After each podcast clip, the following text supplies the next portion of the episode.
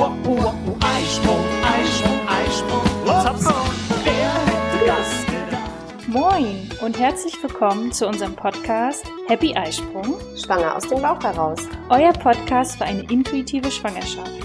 Ich bin Sunny, schwanger mit dem zweiten Kind und habe unendlich viele Fragen. Und ich bin Andrea, Mutter von vier Kindern und Hebamme und habe alle Antworten für euch parat. Schön, dass du dabei bist. Wir wünschen dir viel Freude mit unserem Podcast. Ja, moin, willkommen zu einer neuen Folge. Hallo Andrea. Hallo Sunny. Ja, heute haben wir ein Thema, was vielleicht so nach Ende des Wochenbettes vielleicht häufiger auch bei dir in der Praxis vielleicht oder auch schon in der Nachsorge ein Thema ist, nämlich die Verhütung. Ja, Wenn man nicht sofort wieder schwanger werden möchte. genau. genau, wir haben uns dazu heute jemanden eingeladen, nämlich die Miriam. Hallo. Hallo. Hi, ihr zwei.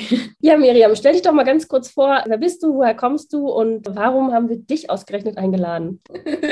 Also ich bin Miriam Wagner, Dr. Miriam Wagner, ich bin Gynäkologin, arbeite neben meiner Tätigkeit in der Klinik auch ganz viel im E-Health-Bereich, gebe selber Kurse zum Thema Zyklus und Verhütung und schreibe auch gerade ein Buch über das PMS. Oh, schön. Ja, in diesem Zuge bin ich mal der Sunny begegnet, beziehungsweise über eine befreundete Hebamme. Und die sagte, als Sunny Interviewpartnerinnen suchte, hey, ich kenne da wen, frag die mal.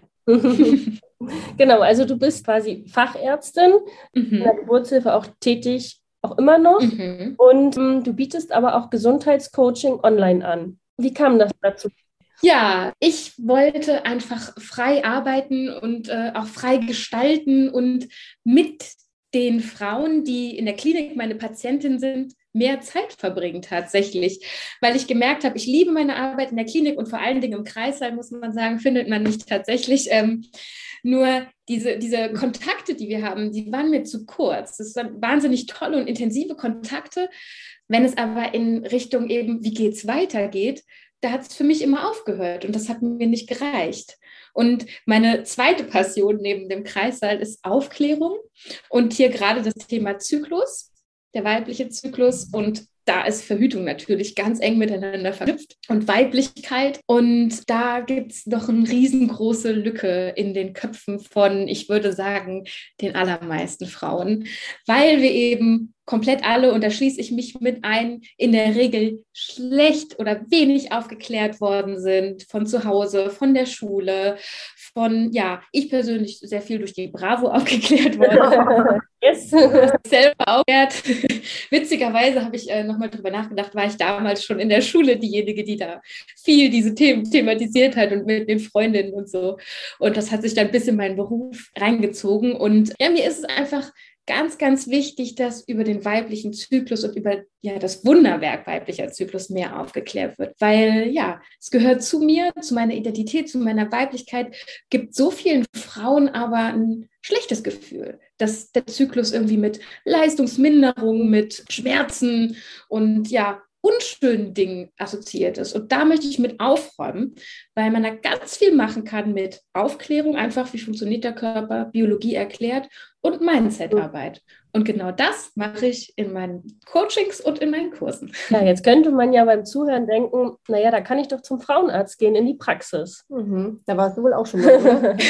Warum, aber warum funktioniert auch das nicht wirklich aus deiner Sicht? Naja, die Praxis und oder das, was wir dort auch abbrechen können, das ist nicht auf ein längeres Gespräch ausgelegt. In der Praxis, auch in der Klinik, da machen wir in der Regel Notfallbehandlung oder so abgestimmte Vorsorgeleistungen. Aber so ein wirkliches intensives Gespräch, ein Aufklärungsgespräch, das braucht ja Stunden. Mhm. Und die 10 bis 15 Minuten, die ich Zeit habe in der Klinik ähm, oder in der Praxis, die das reicht einfach nicht aus. Gibt es gar nicht mehr dazu zu sagen. Denn ähm, man muss die Frauen ja abholen. Wo, wo, ist, wo ist man denn gerade auf dem Wissensstand? Äh, wo will man weitergehen? Das ist so, sind so intime Themen, über das man vielleicht noch nicht mal mit seiner besten Freundin gesprochen hat. Dann zu einer in Anführungsstrichen fremden Person gehen, die man einmal im Jahr zum Pappabstrich sieht Mhm. und dann wirklich direkt in so ein intensives Gespräch zu kommen, das geht nicht in fünf Minuten. Da geht vielleicht die Einleitung in, äh, oder in 15 Minuten. Mhm. Und dann gehen wir mal weiter. Mhm. So. Und dafür brauchte ich dann eine andere Bühne oder eine andere eben Möglichkeit, das zu tun und ja, mit Freude zu tun und da auch wirklich ja, was zu bewirken. Mhm. So. Mir nicht gereicht, diese 15 Minuten in der Praxis. Das ist eine andere, ganz wichtige Arbeit, die ich auch schätze. Ich hatte aber Lust, nochmal einen anderen Weg zu gehen und einen andere, andere Blickwinkel einzunehmen. Ja, das ist schön. Und ein neuer Weg ist ja auch, dass du auch auf Instagram einen Account hast, dein wiederkehrenden Medizinfacts und jetzt auch schon seit einer Weile hast du donnerstags deine Insta-Live-Serie mit Doktorin Vagina erklärt. Ja. wo man dir 20 Minuten jeden Donnerstag lauschen kann. Ja, und du hast mittlerweile ja auch Online-Kurse über Verhütung und Zyklus, wie du es ja auch schon gesagt hast. Und genau bei, also wir könnten jetzt, glaube ich, einen ganzen Tag, eine ganze Woche reden. Aber wir wollen uns heute mal auf äh, das Thema Verhütung konzentrieren. Und da würde ich Andrea als erstes einmal fragen, wann ploppt das bei deinen Frauen auf? In, noch im Wochenbett oder nachher bei den Rückbildungskursen oder ist das ein Tabuthema? Nee, ist kein Tabuthema. Beziehungsweise vielleicht von den Frauen schon weil sie da die Hebamme auch nicht unbedingt als Ansprechpartner sehen.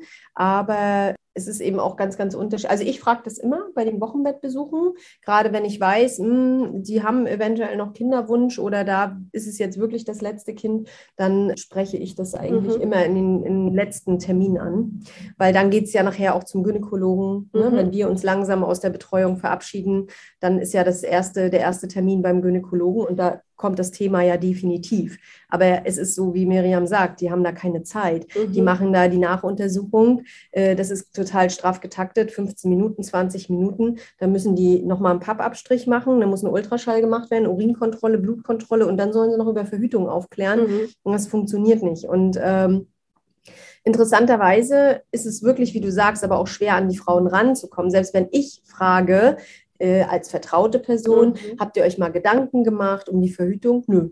Mhm. Also selbst, äh, ne, oder äh, meistens die, die Paare, die schon das zweite, dritte, vierte Kind, die wissen ganz genau, okay, für uns ist die Familienplanung jetzt abgeschlossen. Wir haben uns Gedanken gemacht, wie wir mhm. jetzt weiter durchs Leben gehen. Was ich äh, ganz toll finde, ist, dass die Vasektomie bei den Männern ganz mhm. doll äh, boomt. Mhm. Tatsächlich. Also okay. doch, doch. Also, weil ich finde das auch nur fair. Die Frauen haben genug, also körperlich genug geleistet mit Schwangerschaften, Geburten und Stillzeiten. Und ich finde, einen kleinen Beitrag zur Familienplanung kann der Mann ja auch. Das ist ja in Deutschland nur so verpönt. Das ist ja in England zum Beispiel, ist das total normal, ne, mhm. ne, dass die Männer da zur Vasektomie gehen. Äh, und äh, was mir aber auch auffällt, ist, dass äh, bei den Gynäkologen oft gar nicht die gesamte Palette angeboten wird. Also ich höre dann vielleicht noch in den Wochenbettbesuchen, ja, weiß ich nicht, vielleicht will ich eine Pille, aber wir machen das erstmal mit einem Kondom. Und dann muss ich auch ganz oft sagen, ja, aber mehr ist dann auch schon gar nicht an Aufklärung. Ja, mhm. also da hört es dann, also Kondom, Pille ist noch ganz klar. Spirale, ja, haben sich manche nochmal Gedanken drüber gemacht, aber so eine Sachen wie Diaphragma zum Beispiel ist ja hier total aus der Mode gekommen, mhm. ja. Und da klären ja auch die Gynäkologen überhaupt nicht auf. Hat was mit, weiß ich nicht, mit Unwissenheit kann das eigentlich nichts zu tun haben, aber viele haben nicht die Zeit und die Muße. Doch, und so, ja, die nächste. Ich glaube, nein, nein, nein, nein, ich hau hier niemanden in die Pfanne. Nein, aber ähm, ich glaube, das ist so individuell, wie jeder Mensch selbst. Mhm. Wir haben natürlich auch in unserer Weiterbildung, da ist das äh, Thema, also je nachdem, wenn man in der Praxis ist, ist Verhütung mehr ein Thema als in der Klinik. Aber je länger man in der Praxis arbeitet, desto mehr ist Verhütung natürlich ein Thema. Ich denke schon, dass es aber auch einfach ganz individuell auf die Persönlichkeiten ankommt. Selbst, wie du sagtest, im Wochenbett, ne? es gibt Hebammen zum Beispiel, die sprechen das Thema marginal an. Naja, habt euch darüber Gedanken gemacht, gut, dann geht zum Frauenärztin oder so, die, dann besprecht ihr das weiter. Es gibt Kolleginnen, und da, so, so habe ich dich jetzt äh, in, der, in, den, in den Gesprächen kennengelernt, die das vielleicht ein bisschen näher ansprechen oder da mehr Wert drauf legen. Und ich glaube, so ist das bei den GynäkologInnen auch. Es ist natürlich der Zeitfaktor. Dann, womit habe ich selber Erfahrung? Wo haben das Gros meiner Patientinnen Erfahrung? Ich gebe dir total recht. Ich habe das Gefühl, das Diaphragma ist aus der Mode gekommen. Ähm, hat, kann auch marketingtechnische Aspekte haben. Ähm, es gibt so viele Aspekte, die wir da beleuchten ja. Ja?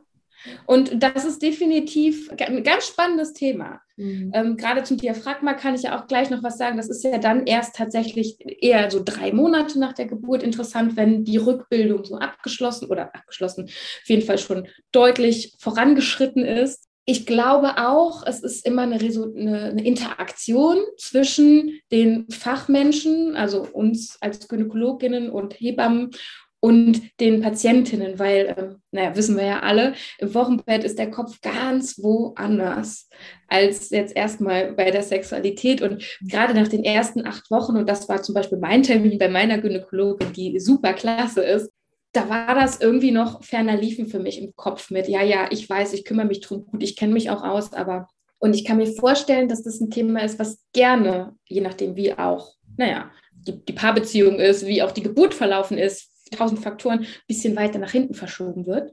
Und für die Gynäkologin, da gibt es ja nicht so ein, so ein Re-Uptake-Gespräch. Ne? Das wäre ja ganz cool, wenn man sagt, okay, jetzt ist vielleicht kein Thema, dein Kopf ist ganz woanders, du bist jetzt zum Beispiel fokussiert auf dein Stillen und das Kennenlernen des Babys.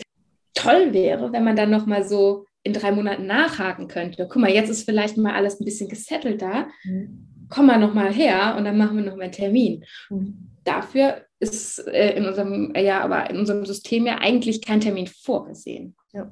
Mhm. Also ich kann mich hier outen. Äh, ich habe immer die Pille genommen bis zum ersten Kind. Ich habe das nie hinterfragt für mich. Ich bin damit groß geworden sozusagen. Man nimmt die Pille. Was anderes war so in meiner Generation. Darüber wurde nicht geredet. Und ähm, tatsächlich war das bei mir auch so. Danach erstmal die Stillpille. Und dann habe ich aber angefangen, mich zu informieren, weil ich das im Rückbildungskurs gehört habe, weil du mich danach gefragt hast, wie gibt es noch was anderes? Ja. Ähm, mhm. ist total dumm im Nachhinein, aber als ich mich dann informiert habe und gemerkt habe, oh, die Pille ist nicht das Nonplusultra und ähm, da gibt es auch noch mehr und auch nicht hormonelle mhm. Methoden, das fand ich sehr, sehr spannend und fand es auch ein bisschen für mich so, oh Mann, Sunny, informier dich und über, übernimm mhm. Verantwortung mhm. für dich selber und schieb das nicht drauf ab, oh, mein Frauenarzt hat mir das nicht erklärt und meine beste Freundin hat mir das nicht erklärt oder meine Hebamme mhm. nicht, sondern übernimm halt Verantwortung. Und ich glaube, jetzt steigen wir mal ein. Ihr habt jetzt schon sehr, sehr viele verschiedene Verhütungsmethoden genannt und vielleicht können wir das mal einklustern in hormonelle und nicht hormonelle und dann auch noch, was der, äh, der Mann machen kann, wie Andrea gerade schon gesagt hat. Mhm. Und als allererstes aber mal, weil es, glaube ich, die ganz große Rolle bei all den Verhütungsmethoden spielt, was ist der Pearl-Index? Kannst du den mal bitte noch mal ganz kurz erklären? Ja, der Pearl-Index ist grob gesagt einfach die Angabe der Sicherheit einer Verhütungsmethode. Mhm. Und da wurden vor langen Jahren immer mal Studien gemacht zu den verschiedenen, die sind auch wahnsinnig alt teilweise, zu den verschiedenen Verhütungsmitteln. Und dann wurde geschaut, wie viele Frauen von 100 in einem Jahr trotz korrekter Anwendung des Verhütungsmittels schwanger geworden sind. Mhm. Und ja, je kleiner der ist, desto sicherer ist die Methode. Und da ist eben oder sind die hormonellen Verhütungsmethoden einfach sehr gut im Pearl-Index. Das darf, kann man durch die Bank weg sagen. Und ähm, von daher spielen die auch, glaube ich, äh, in unseren Köpfen da eine sehr, sehr große Rolle. Auch wenn nicht hormonelle Methoden unter Umständen ähnlich gute Pearl-Indexes erreichen können, wenn man eben weiß, wie es funktioniert und die auch wirklich korrekt anwendet. Nur dass da eben immer wieder in Anführungsstrichen die Herausforderung liegt, dass man das wirklich bewusst macht. Und ja, du hast das Thema Verantwortung angesprochen, Sani es scheint so, oder mm, ich glaube, Verantwortung abgeben, indem man eine Pille schluckt, das liegt irgendwie so, oder, oder, oder eine Kupferspirale oder eine andere Spirale hat. Das hat so ein bisschen den Anklang wie Verantwortung auf etwas anderes abgeben, als wenn ich verantwortungsvoll ein Kondom benutze, weil ich ja wirklich dann nochmal in einem Handling bin oder verantwortungsvoll natürliche Familienplanung mache und wirklich täglich meine Temperatur messe, den Cervixschleim ja anschaue. Da ist einfach häufiger noch so ein bisschen mehr Eigenverantwortlichkeit mit drin. Auch wenn ich finde, das ist so meistens so ein bisschen, naja, ganz abgeben kann man die Verantwortung nie. Das ist so der Irrglaube in manchen Verhütungsmitteln. So, ich, ich nehme ja die Pille oder ich habe ja eine Spirale. Also Verhütung hat für mich immer was mit Verantwortung zu tun. Das ist nochmal ein ganz wichtiges Statement. Deswegen fand ich das ganz großartig, dass du das eben gesagt hast. Okay, mit was fangen wir an? Du hast doch die Pille schon angebracht, ich würde sagen, oder? Sollen wir das okay. tun? Ich finde das ja auch ganz spannend, weil die Pille insgesamt ist ja immer noch das häufigste Verhütungsmittel in Deutschland. Also jetzt alle Pillen, wenn man sich, ich glaube, jetzt unabhängig von schwanger oder nicht schwanger, sind es ein bisschen mehr als die Hälfte aller Frauen, die mit der Pille verhüten.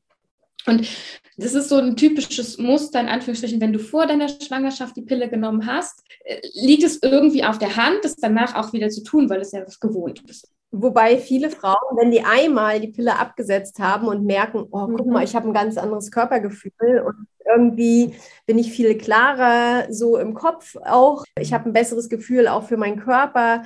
Viele sagen nach einer Schwangerschaft, oh, möchte ich eigentlich nicht unbedingt und machen sich dann schon eher auf den Weg, was anderes zu suchen. Und ich habe ja nun Töchter, die im gebärfähigen Alter sind, die jetzt so Anfang 20er sind.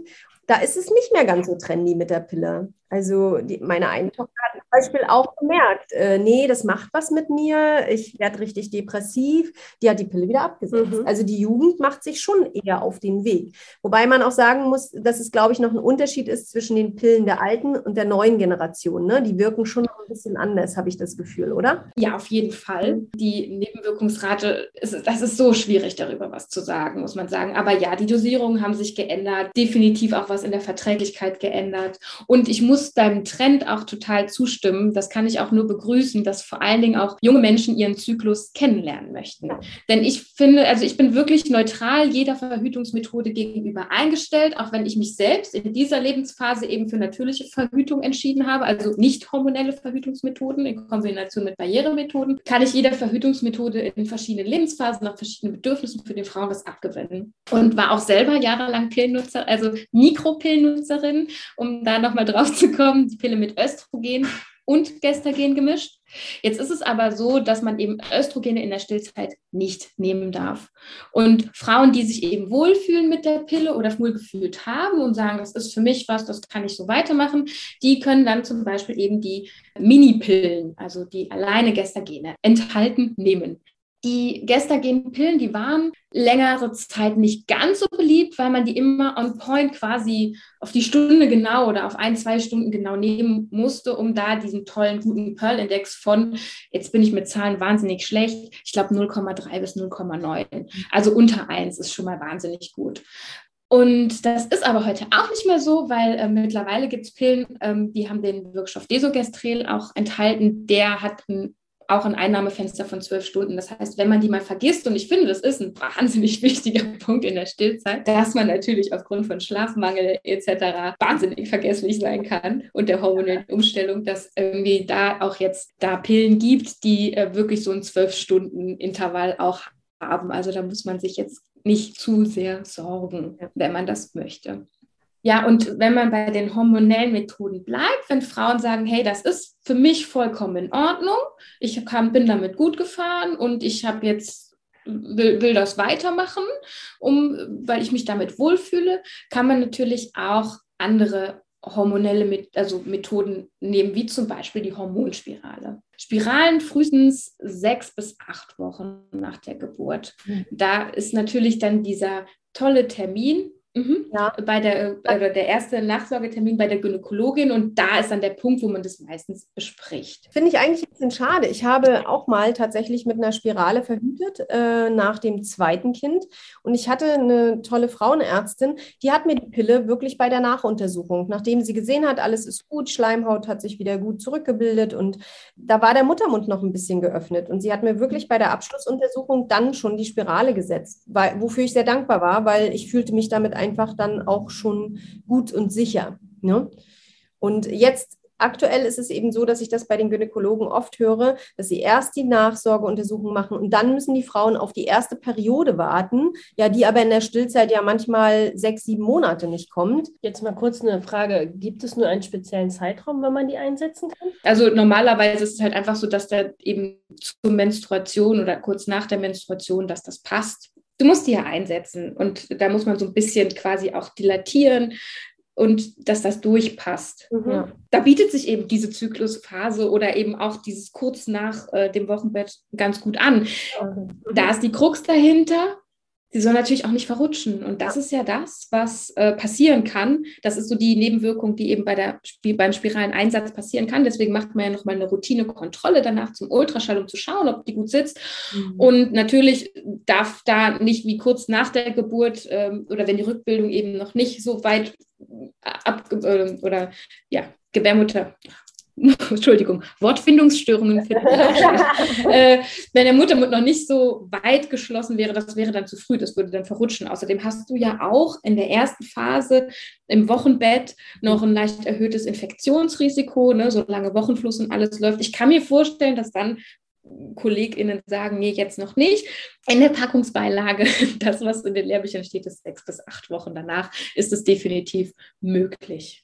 Genau, also das würde ja passen zur Abschlussuntersuchung, die ja meistens so nach sechs bis acht Wochen ist. Ne? Und wenn man da sieht, ähm, alles toppi, bei mir wurde die dann gleich eingesetzt und ich fand das ganz charmant, weil mhm. dann einfach auch ein gutes Gefühl. Mhm. Ne? Ich kann mir auch vorstellen, dass es eine Planungssache ist. Das darf mhm. man auch nie vergessen. Da sind wir wieder bei der, beim zeitlichen Kontingent in Praxen. Ähm, dass eine Nachsorgeuntersuchung eben 15 Minuten dauert. Ich denke, wenn man das vorab schon in Ruhe bespricht, kann das möglich sein, dass dann quasi spontan oder kurz vorher einzusetzen. Und es ist vielleicht auch, nicht nur vielleicht, das weiß ich eben auch, dass es nicht in jeder Praxis unbedingt möglich ist. Ja. Und natürlich auch auf das individuelle Schmerzempfinden der jeweiligen Frau äh, ankommt, dass es vielleicht da nochmal ein Gespräch oder eine Absicherung oder ja, noch mehr Aufklärung manchmal bedarf. Das kann ich mir tatsächlich gut vorstellen, dass dann KollegInnen eben darauf gehen und sagen, nee, ich möchte es noch einmal einmal die Lage abchecken, mhm. wie mein Gegenüber ist, ob sie das, ob das was für sie ist, ob, ob sie das gut verträgt und dann einen, äh, einen normalen Termin nochmal ausmachen. Das kann ich mir gut vorstellen. Ein neuerer Trend sind ja die Kupferfäden, was ich immer so mitbekomme. Was für ein großer Unterschied ist da jetzt zur Spirale? Weil es ist ja auch eine mechanische Barri also eine mechanische Verhütung. Und ja, und jetzt kommen die äh, kupferhaltigen Spiralen oder Ketten. Die haben auch einen super Pearl-Index von ja, 0,3 bis 0,8. Was ist der Unterschied? Prinzipiell ist beides aus Kupfer. Die ähm, Kette an sich, die wird in der Gebärmutterwand festgehakt. Das macht man mit der Kupferspirale nicht. Die Kupferspirale wird genauso eingesetzt wie die Hormonspirale. Und die Kette, die wird in der Gebärmutterwand so eingehakt. Das können vom Handling einfach nicht alle GynäkologInnen. Das heißt also, da muss man erstmal so eine Einführung haben, so wie einen Kurs belegen, sowas, dass man das auch wirklich vom Handling kann. Und es gibt ein leicht erhöhtes Perforationsrisiko, also dass die da auch quasi durch die Gebärmutterwand durchgehen kann, ja, im Vergleich zur Spirale. Und deswegen gehen da auch verschiedene Gynäkologinnen einfach von ab und sagen, nee, das kann ich nicht, das möchte ich nicht. Man kann ja auch nicht alles können und deshalb machen das tatsächlich manche Kolleginnen nicht. Vom Stimmungsbild, was ich von den Frauen höre, kommen manche Frauen sehr gut damit klar. An das ist so, es ist, kann ich jetzt gar nicht sagen, das ist besser oder das ist schlechter. Da gibt es auch keine Zahlen dazu. Das ist so das Einzige, dass eben da dieses Rupturrisiko ein bisschen erhöht ist. Deswegen machen das manche Gynäkologen einfach nicht. Also ich habe meinen Mädels, äh, die ja, wo es ist ja jetzt noch nicht so ewig her, dass das Thema war, wie verhüten wir denn jetzt, ne, als die ersten Freunde ins Haus schlichen. Und äh, naja, und also, Hebammenkinder sind sehr gut aufgeklärt. da ist das immer Thema am Armutstisch. Da habe ich aber gesagt, ich möchte nicht, dass ihr solche mechanischen äh, Verhütungsmethoden nutzt, äh, noch nicht bevor ihr ein Kind geboren habt. Also ich weiß, die Gynäkologin hat dann gesagt, nee, das ist überhaupt gar kein Problem. Aber ich von meinem Gefühl wollte einfach nicht, dass mhm. in der Gebärmutter, bevor sie ihr erstes Kind geboren haben, irgendwas ist. Mhm. Weißt du? Okay. Einfach aus Sorge auch, dass da irgendwie Schleimhaut vielleicht verletzt ist oder ähm, da irgendwelche, was weiß ich, Verwachsungen. Also so vom Gefühl her fand ich das irgendwie nicht gut, wenn die da was reinmachen, bevor ein Kind geboren wird. Genau, ich finde es ja auch wichtig, dass man sich mit der Methode wohlfühlt. Ja. Die Studienlage gibt es nicht her, mhm. die gibt auch nicht her. Das war früher so, dass man eben oder ist in der ersten Woche nach Einsetzen und in den ersten beiden Wochen so ein leicht erhöhtes Infektionsrisiko, weil man ja eben da kurz den Muttermund dilatiert und da was einsetzt. Und das ist wie im Wochenbett, dass äh, auch das Infektionsrisiko erhöht ist, dass er aber ein höheres Risiko eben dadurch durch Unfruchtbarkeit kommt. Das ist definitiv auch noch in meinem Kopf, weil ich das früher so gelernt habe, entspricht aber aktuell gar nicht der Datenlage.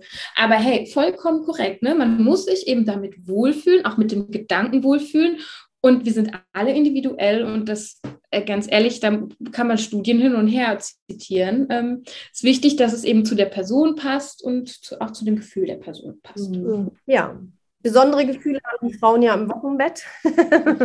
und da sind sie auch alle sehr, sehr unterschiedlich und äh, haben da ganz unterschiedliche Bedürfnisse, das weiß ich auch. Und manche können sich auch nicht damit anfreunden. Gerade eine Spirale zum Beispiel, da sage ich immer zu den Frauen, hey, ihr müsst aber genau überlegen, wenn ihr jetzt zwei Jahre später schon das nächste Baby plant, dann brauchst du dir nicht eine Spirale setzen zu lassen. Ja, dann macht das nicht ganz so viel Sinn. Ne? Und häufig kann man dann wieder raus.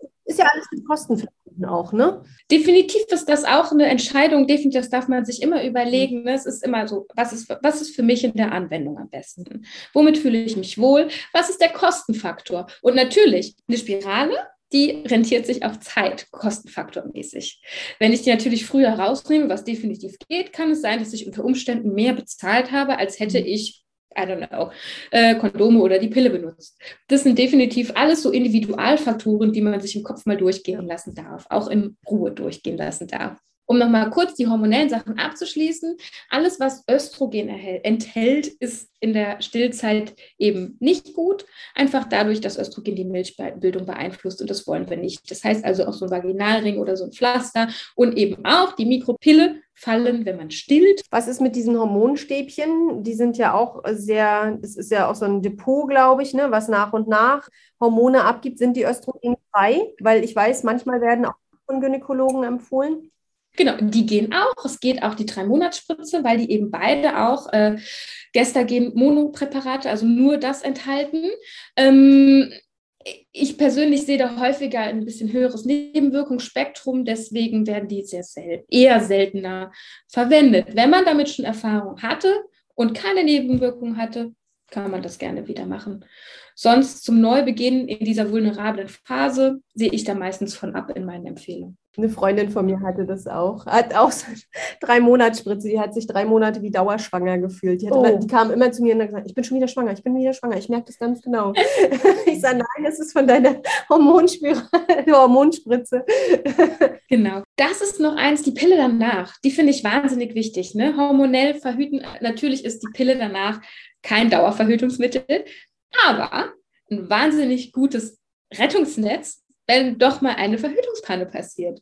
Und die darf man auch nehmen in der Stillzeit. Und hier vor allen Dingen die Pille mit Levonorgestrel, also dem Gestagen, die Pidana, weil da muss man nur eine Stillpause von acht Stunden danach einhalten und kann danach weiter stillen. Bei der anderen Pille ähm, mit Ulipristalacetat, das ist der andere Wirkstoff, der normalerweise quasi mittel, meistens der ersten Wahl ist, da würde ich im Stillfall von absehen, eher naja, es kommt auf die Situation natürlich drauf an. Und da kann man ja auch gut beraten werden in der Apotheke dazu oder bei der Gynäkologin. Weil bei der anderen hat man so eine Woche Stillpause und das ist natürlich, wenn man stillt oder voll stillt, ein No-Go. Deswegen geht auch die Pille danach.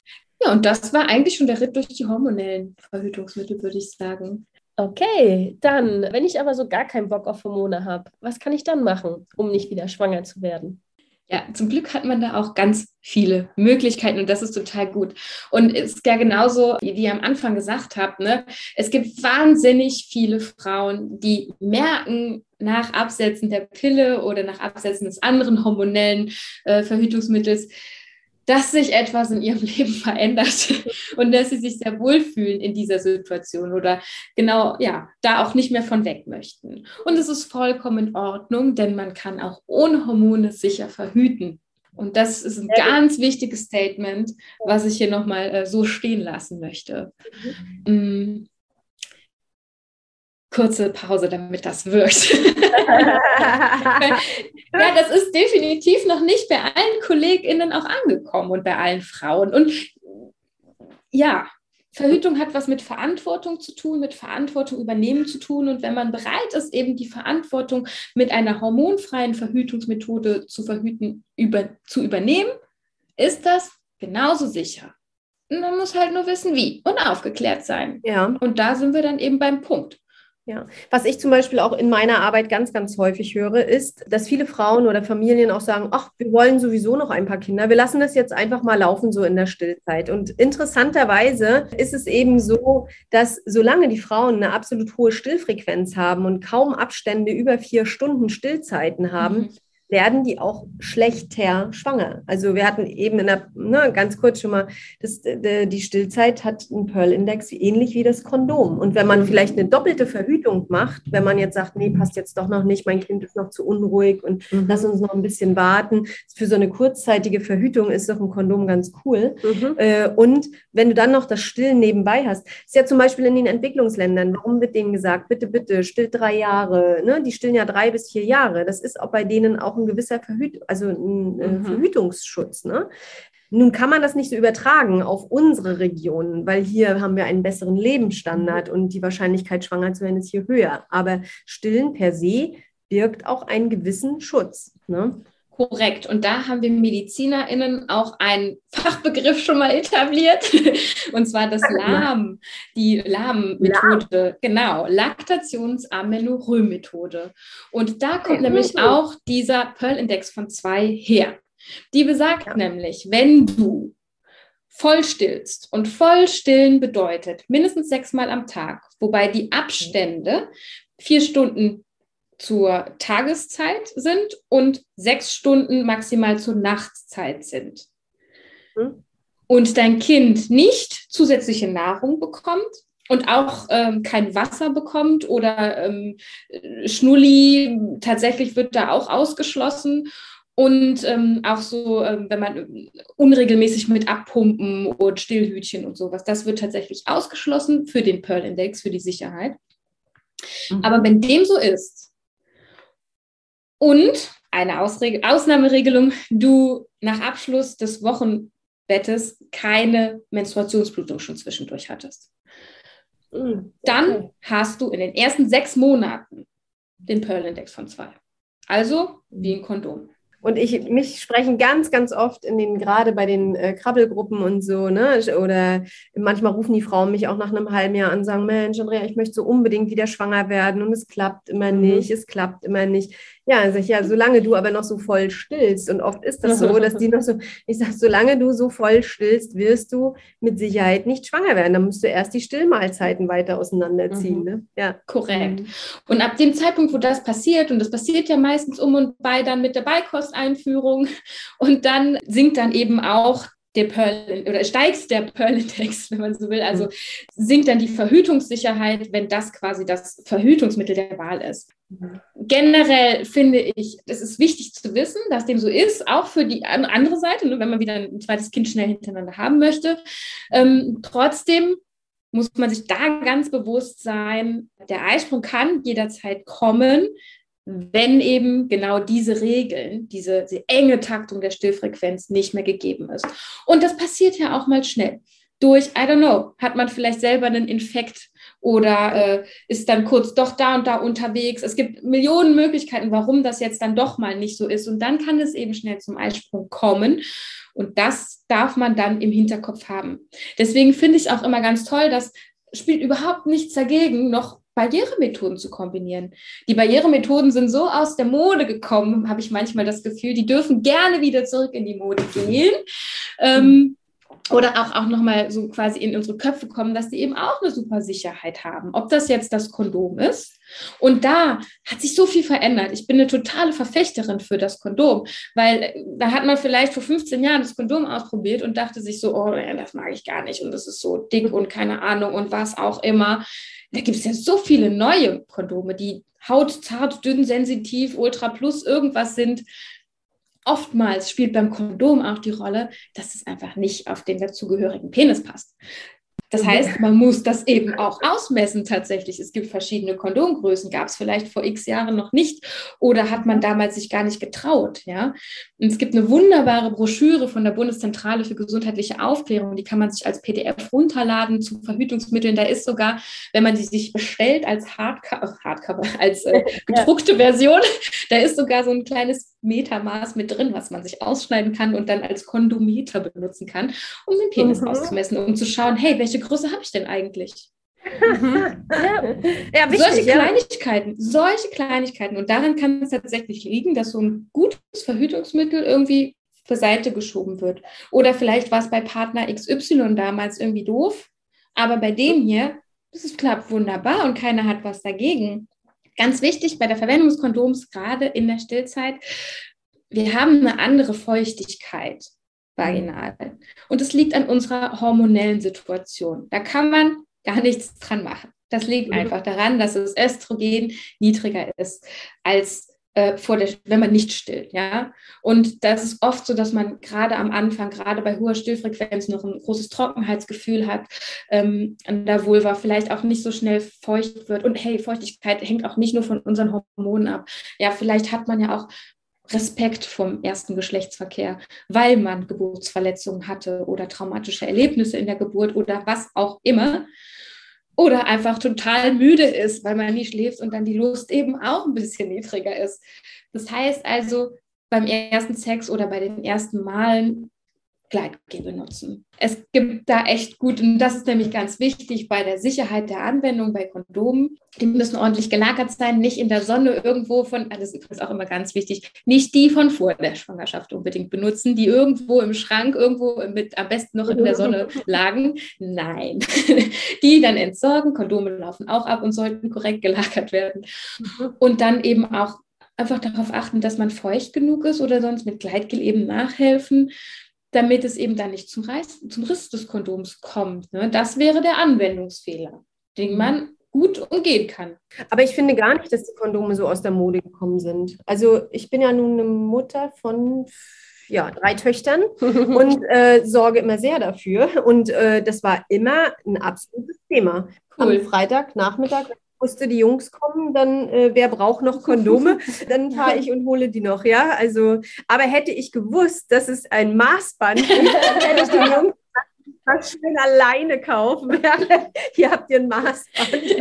Das Kondometer. Ja. Ein Kondometer, ja. Das werde ich mir sofort bestellen. Schön.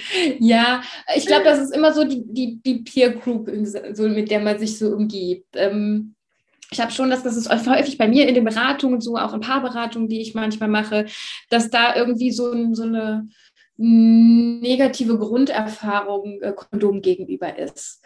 Und du hast recht, ich finde gerade die jüngere Generation hinterfragt viel mehr, will viel mehr wissen nochmal, auch ähm, in Richtung natürliche Ho- Zyklushormone und ähm, ist da offener, viel offener. Ich berate tatsächlich häufig Menschen, die so mit 30er sind.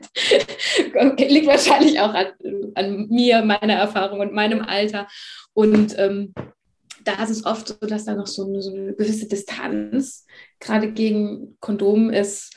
Und ja, dann ist es oftmals eben aus Erfahrungen, die irgendwie in der früheren Jugend oder Anfang 20er gemacht wurden und es dann einfach so als, nee, mag ich nicht abgelegt wird. Und ehrlicherweise hat sich einiges getan, auch in der eigenen persönlichen Weiterentwicklung. Das heißt, darf man dann auch nochmal ausprobieren. Zum Teil verhüten die Jugendlichen aber auch doppelt. Ne? Also ich weiß, meine eine Tochter, die hat gesagt, nee, Sicherheit geht vor. Äh, die hatte eine Zeit lang die Pille und das Kondom, weil sie immer gesagt hat, na, das Kondom schützt mich ja auch noch vor anderen Dingen. Ne? Mhm. Gerade wenn ich einen Partner noch nicht so gut kenne. Genau, super wichtig auch nochmal. Das wird total, kommt oft auch in den Hintergrund, gerade wenn man wechselnde Partner hat. Ne? Ist das Kondom eben das Einzige, was auch vor den sexuell, meisten sexuell übertragbaren Erkrankungen schützt. Okay, was haben wir noch? Diaphragma hattet ihr beiden erwähnt. Mhm. Genau. Ja, gerade beim Diaphragma ist ganz wichtig nochmal, unser Körper unterläuft einer großen Veränderung. Gerade, immer, immer ehrlicherweise in jeder Lebensphase, gerade eben, wenn so eine Schwangerschaft noch dabei ist in der Lebensphase. Und es kann sein, dass das Diaphragma von vor der Schwangerschaft nach der Schwangerschaft nicht passt. Und deswegen muss man da nochmal schauen. Ja, wir wissen jetzt, was ein Diaphragma ist, du glaube ich auch. Aber ähm, bei, also es ist, wenn, wenn ich sage, ja, es gäbe auch noch ein Diaphragma, dann gucken mich immer viele Leute an, äh, was ist das denn? Also äh, kannst du es kurz in einfachen Worten erklären? Okay, ich bemühe mich. Das ist so eine Schale, vielleicht Ja. nennt man es Schale, die man einsetzt, eine flexible Schale aus, ich weiß gerade gar nicht aus welchem Stoff, weißt du, aus Das ist auch ein, ein Kunststoff, ähnlich wie das Kondom. Kunststoff, ähnlich Gummi, ähnlich so genau.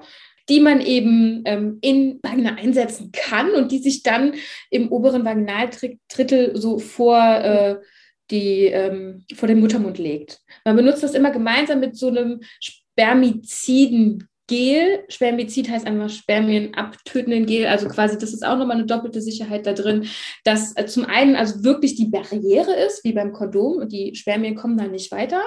Und das zweite ist auch noch, dass selbst wenn sie quasi versuchen, um die Ecke zu krabbeln, dass sie dann von diesem Gel eben aufgehalten werden. So vielleicht. Ja. Und das Gute ist, kannst es, genau, und das, äh, du darfst es oder kannst es sogar schon zwei Stunden vorher einsetzen. Also du musst nicht jetzt, oh, jetzt warte mal ganz kurz, wir müssen das Kondom noch schnell aufmachen und wir müssen das jetzt benutzen, sondern du kannst auch, wenn du sagst, oh Mensch, heute bin ich ausgeruht, heute passt das mit unserem Kind oder Oma und Opa springen mhm. ein. Heute hätten wir mal ein Paarabend, kannst du das eben auch schon vorher einsetzen. Das ist ja auch ganz charmant. Voll. ne? Und auch nicht direkt nach dem Geschlechtsverkehr ja. rausnehmen, ähm, auch ganz wichtig. Also da darf danach auch noch ein bisschen liegen bleiben. Ja. Braucht man dann immer wieder Neues oder nein, kann man das immer wieder benutzen?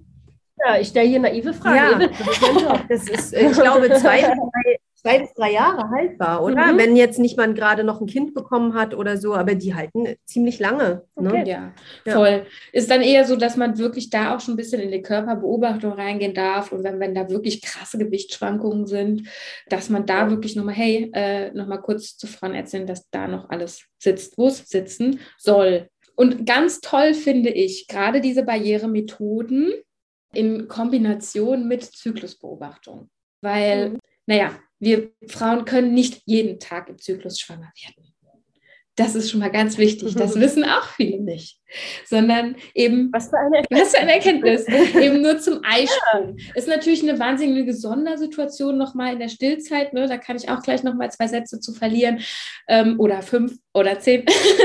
Aber ähm, es ist einfach so, wir können eben nur zum Eisprung schwang, schwanger werden. Und das ist so, dass so eine Eizelle, wenn sie springt, so, naja, 12 bis 16, im Maximalfall 24 Stunden überleben, befruchtungsfähig ist bevor sie eben nicht mehr befruchtungsfähig ist. Das heißt also, dieses Zeitfenster ist schon gering. Ein bisschen erweitert wird dieses Fenster durch die Spermien, die es tatsächlich schaffen, fünf Tage in unserem Körper zu überleben, in den kleinen Einbuchtungen, den Krypten von unserem ähm, äh, Gebärmutterhals. Wahnsinn. Das heißt also, da hat man ja wirklich ein, ein, kleines Zeitfenster von unserer Eizelle her und ein bisschen gestreckt eben durch dieses Spermienfenster von ja dann sechs Tagen, wo man schwanger werden kann im Zyklus. Und es gibt eben durch Zyklusbeobachtungen, wie zum Beispiel der natürlichen Familienplanung, das ist so ein großer Sammelbegriff, ich mache da immer ähm, die natürliche Familienplanung nach Sensiplan, weil die eben wirklich von einer Forschungsgruppe Jahre, seit den 80ern untersucht wurde und da ein ganz straffes Regelwerk gibt, dass man damit auch wirklich sicher verhüten kann. Und da kann man das ganz gut ausrechnen oder, durch, oder bestimmen, wann denn jetzt meine potenzielle fruchtbare Zeit im Zyklus ist und auch darauf seine Verhütung ausrichten, ne? dass man sagt, okay, ich kann jetzt ich weiß, ich bin jetzt in der safe unfruchtbaren Phase, wenn man das geübt macht, ja, schon länger macht, da zum Beispiel über ein Jahr macht oder das begleitet lernt mit einer NFP-Beraterin, ist man schon ein bisschen schneller fit als nach einem Jahr, vielleicht nach drei, vier Monaten. Dann weiß man ziemlich genau, wenn man diese Beobachtung gut macht, dann, dann sind meine unfruchtbaren Tage, da kann ich, muss ich gar nicht verhüten. Da ist dann die Phase, wo es, ja, ja, Verhütung, wo man Verhütung bräuchte oder eben nicht, wenn man schwanger werden möchte. Und da nutze ich zum Beispiel zusätzlich noch Barrieremethoden oder, ganz ehrlich, Pearl-Index von null gibt es nicht bei keiner Methode. Bin ich dann einfach abstinent in der Zeit. Ja. Gibt es denn, also wenn das schon so lange geforscht wird, ähm, was ist denn der Pearl-Index dabei? Ja, gibt es tatsächlich den Pearl-Index von 0,4 bis 1,8 die Zahlen ja. mal wieder bei mir. Ähm, und das ist total, finde ich total toll zu wissen, dass wenn ich eben diese Methode beherrsche und wenn ich die ganze Zeit über eine Methode rede, würde ich gleich nochmal zwei Sätze machen, wie die dann überhaupt geht, dass ich dann eben ja. wirklich ganz natürlich ohne Hormone auch verhüten kann. Was man da macht, ist, man beobachtet zum einen den Cervixschleim jeden Morgen, indem man sich einfach äh, an, am Introitus, also dem Eingang von der Vagina, einfach berührt jeden Morgen zum Aufstehen, bevor man auf Toilette geht ähm, und sich den anschaut. Und der verändert sich im Zyklus. Vor allen Dingen, wenn man, also wenn man Eisprung hat. Ne? Das heißt also, der ist am Anfang, ich glaube, viele Frauen kennen das und das ist auch die Phase, die man am meisten hat in der Stillzeit. Da hat man erstmal fühlt man gar nichts vielleicht oder hat ganz wenig weiß, vielleicht weiß bröcklichen ähm, Ausfluss, wo man so meint, okay, könnte vielleicht auch, manche Frauen denken auch, es könnte ein Pilz sein. Bei manchen Frauen ist da sogar auch ein leichter Juckreiz wegen der niedrigen Östrogenkonzentration und der ein bisschen erniedrigten Durchblutung dann in dem, in ähm, der Vaginalschleimhaut, in dem Fall, in diesem Zeitraum. Und der Zervixschleim verändert sich. Der wird eben immer heller, immer klarer, immer durchsichtiger und immer spinnbarer, so dehnbarer. Und das Zeichen der Fruchtbarkeit ist in dem Moment gegeben, wo man weiß, okay, jetzt startet das, jetzt muss ich aufpassen. Wenn der so richtig wie so rohes Ei, Eiklar, so ziehbar, spinnbar ist zwischen ähm, Zeigefinger und Daumen. Und dann weiß man, hey, mhm. das ist das Zeichen der Fruchtbarkeit. Wenn man sich jetzt nur auf diesen Zervixschleim ähm, äh, beschränken würde, dann hätte man, glaube ich, einen Pearl-Index von 14 oder so. Ach, komm. Nicht so ganz so optimal, aber man kann das kombinieren, gemeinsam mit der Temperatur. Und da gibt es jetzt wirklich ein Regelwerk. Das zu erklären wäre eine eigene Podcast-Folge. Klingt kompliziert, ist aber in Wirklichkeit echt machbar und lernbar. Da gibt es tolle Bücher zu, da gibt es tolle begleitete Kurse zu mit NFP-Beraterinnen. Das hat man nach drei Zyklen drin. Also viele Frauen kennen das ja mit der Temperaturmessung, nämlich dann, wenn sie planen, schwanger mhm. zu werden, dann müssen sie genau auf diese Dinge ja auch Rücksicht nehmen. Und gerade die Frauen, die jetzt schon längere Zeit vielleicht die Pille abgesetzt haben oder die Spirale gezogen haben und jetzt soll es dann aber auch klappen mit dem Kind, die greifen nämlich genau darauf zurück. Ne? Also man kann es ja in beide Richtungen benutzen, für die Familienplanung oder für die Verhütung. Ne? Ja. Korrekt. So schön, dass du das sagst, weil nämlich viele Frauen haben damit auch schon Kontakt gehabt in der anderen Richtung. Und man darf das dann eben auch umdrehen. Ja, ja ich kenne tatsächlich ja diese Methode von dir, Miriam, und dachte am Anfang auch so, oh Gott, das klingt irgendwie anstrengend, kompliziert, nee, ich lasse das gleich. Aber ich habe tatsächlich nach der zweiten Geburt relativ schnell wieder meinen Zyklus auch bekommen und auch regelmäßig, trotz Stillzeit. Und habe dann einfach mal gemacht, ach komm, was kann ich denn verlieren? Ich dokumentiere das mal. Und es war sehr spannend zu sehen, dass wir ja unseren Zyklus wie ja die vier Jahreszeiten erleben. Mhm. Und ich auch merke, wie ich mehr in meiner Energie bin und mehr nicht. Und auch danach so ein bisschen so auch meine To-Dos plane, weil es gibt einfach Phasen, wo ich mich wie im Winter lieber einmurmel, für mich bin ja. und nicht Bock habe auf zehn Prä Präsenztermine. Mhm. Und dann gibt es wieder die Phase der Frühling, es blüht auf, ich bin voller mhm. Energie, ich will machen. Und deswegen finde ich das eigentlich grundsätzlich total gut, seinen Zyklus einfach zu kennen. Und wenn er mir dann auch noch bei der Verhütung hilft, ja, haben doch alle gewonnen. Voll schön. Daher ähm, finde ich wirklich gerade dieses Zyklus kennenlernen, ja, mhm. äh, mit natürlicher Familienplanung. Voll wichtig, in, in, eigentlich in jeder, sollte jede Frau mal erlebt haben.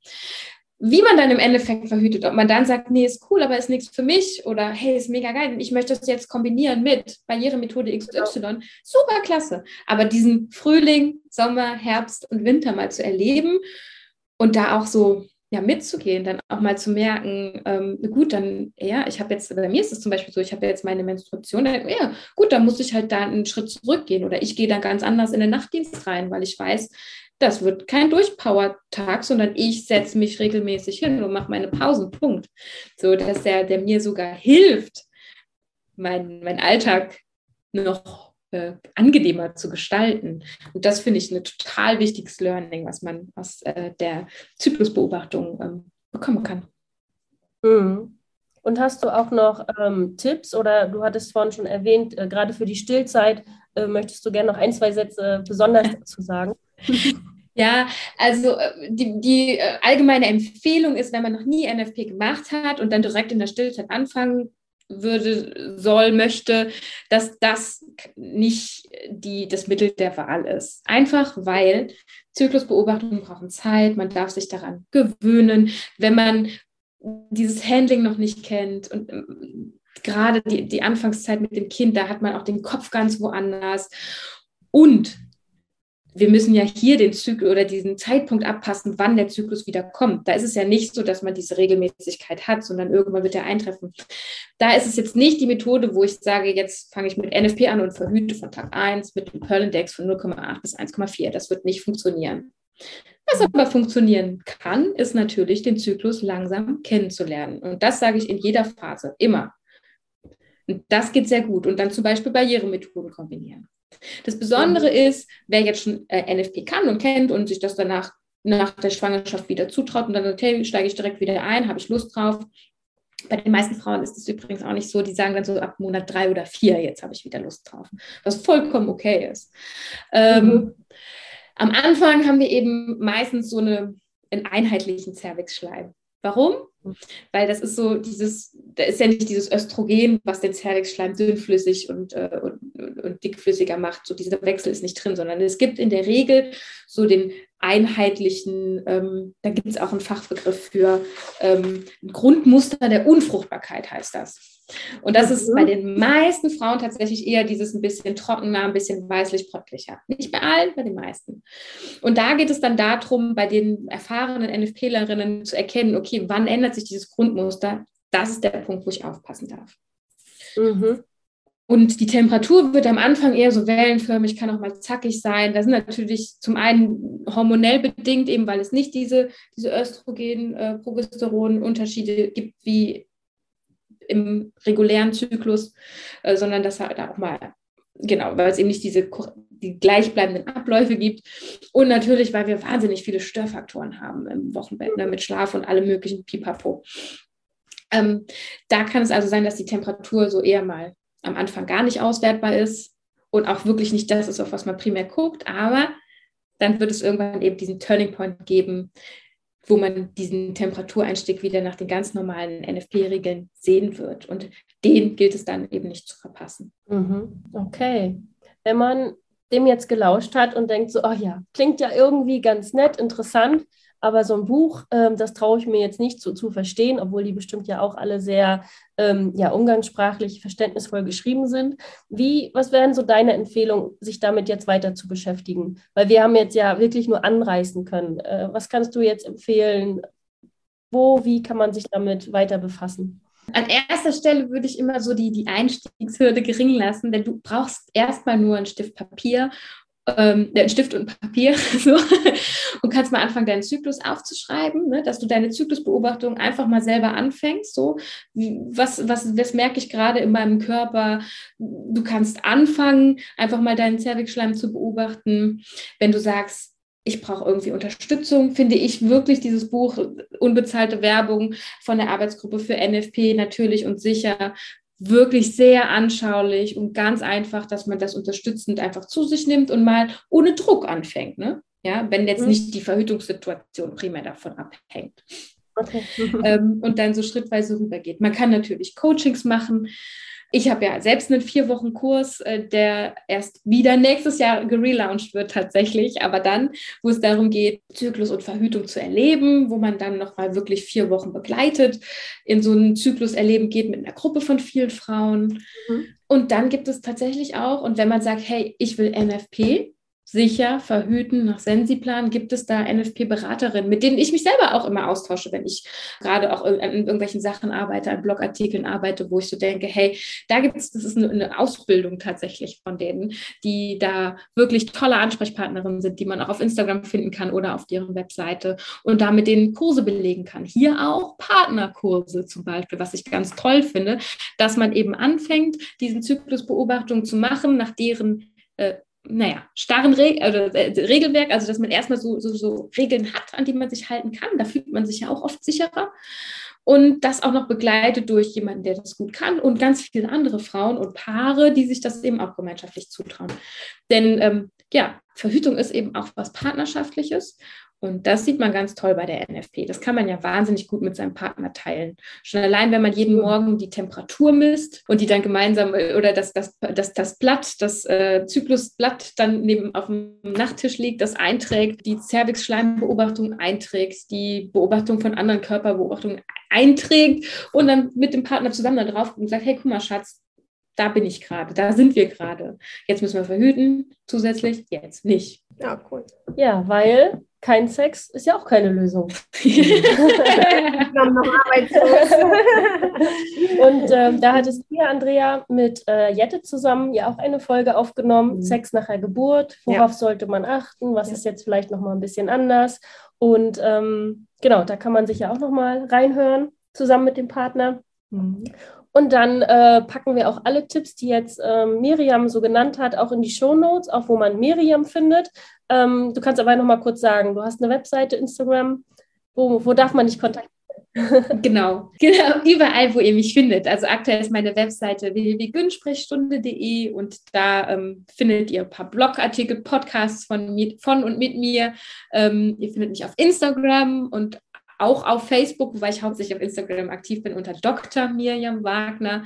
Ja, that's it. Genau. Weil wir haben jetzt ja aufgrund der Zeit natürlich auch besonders die Stillzeit jetzt beobachtet über die Verhütung. Und du hast ja auch woanders schon Interviews gegeben bei anderen Podcasts, die man dann auf deiner Webseite findet. Zum Beispiel den bei Dr. Jana Scharfenberg, wo du natürlich auch wieder über Verhütung redest, aber nochmal aus einer ganz anderen Sichtweise. Mhm. Und da kann man ja vielleicht auch erst nochmal reinhören, wenn jetzt man gerade nicht schwanger ist, nicht in der Stillzeit ist, ähm, ja, vielleicht schon etwas jünger noch ist, etwas älter ist. Ich dachte, gerade, ich dachte gerade, du sagst älter, weil du mich so anguckst. Also da finde ich ganz spannend, ähm, wie viele Perspektiven es da gibt. Dass, wie du auch eingangs und zwischendurch auch schon gesagt hast, dass wir halt alle Individuen sind, alle unterschiedlich sind und dass da jeder so seinen Weg gehen sollte und finden sollte. Ja, sehr schön. Dann vielen Dank für die Einblick. Ja, danke schön. Und Andrea, wir hören uns nächste Woche. Ja, bis Und Miriam, wir sehen uns bei Insta auf jeden Fall. vielen, vielen Dank. Bis bald. Ciao. Wir freuen uns, dass du auch heute zugehört hast. Wir hoffen, du konntest auch aus dieser Folge interessante Impulse mitnehmen. Gib uns gerne Feedback oder stelle uns weitere Fragen an. Frage at happy-eisprung.de oder schau gerne auch in unserer Facebook-Gruppe vorbei. Die heißt Schwangerschaft, natürlich gesund, glücklich wir. Bis zur nächsten Folge, wenn es wieder heißt Happy Eisprung. Schwanger aus dem Bauch heraus. Ahoi!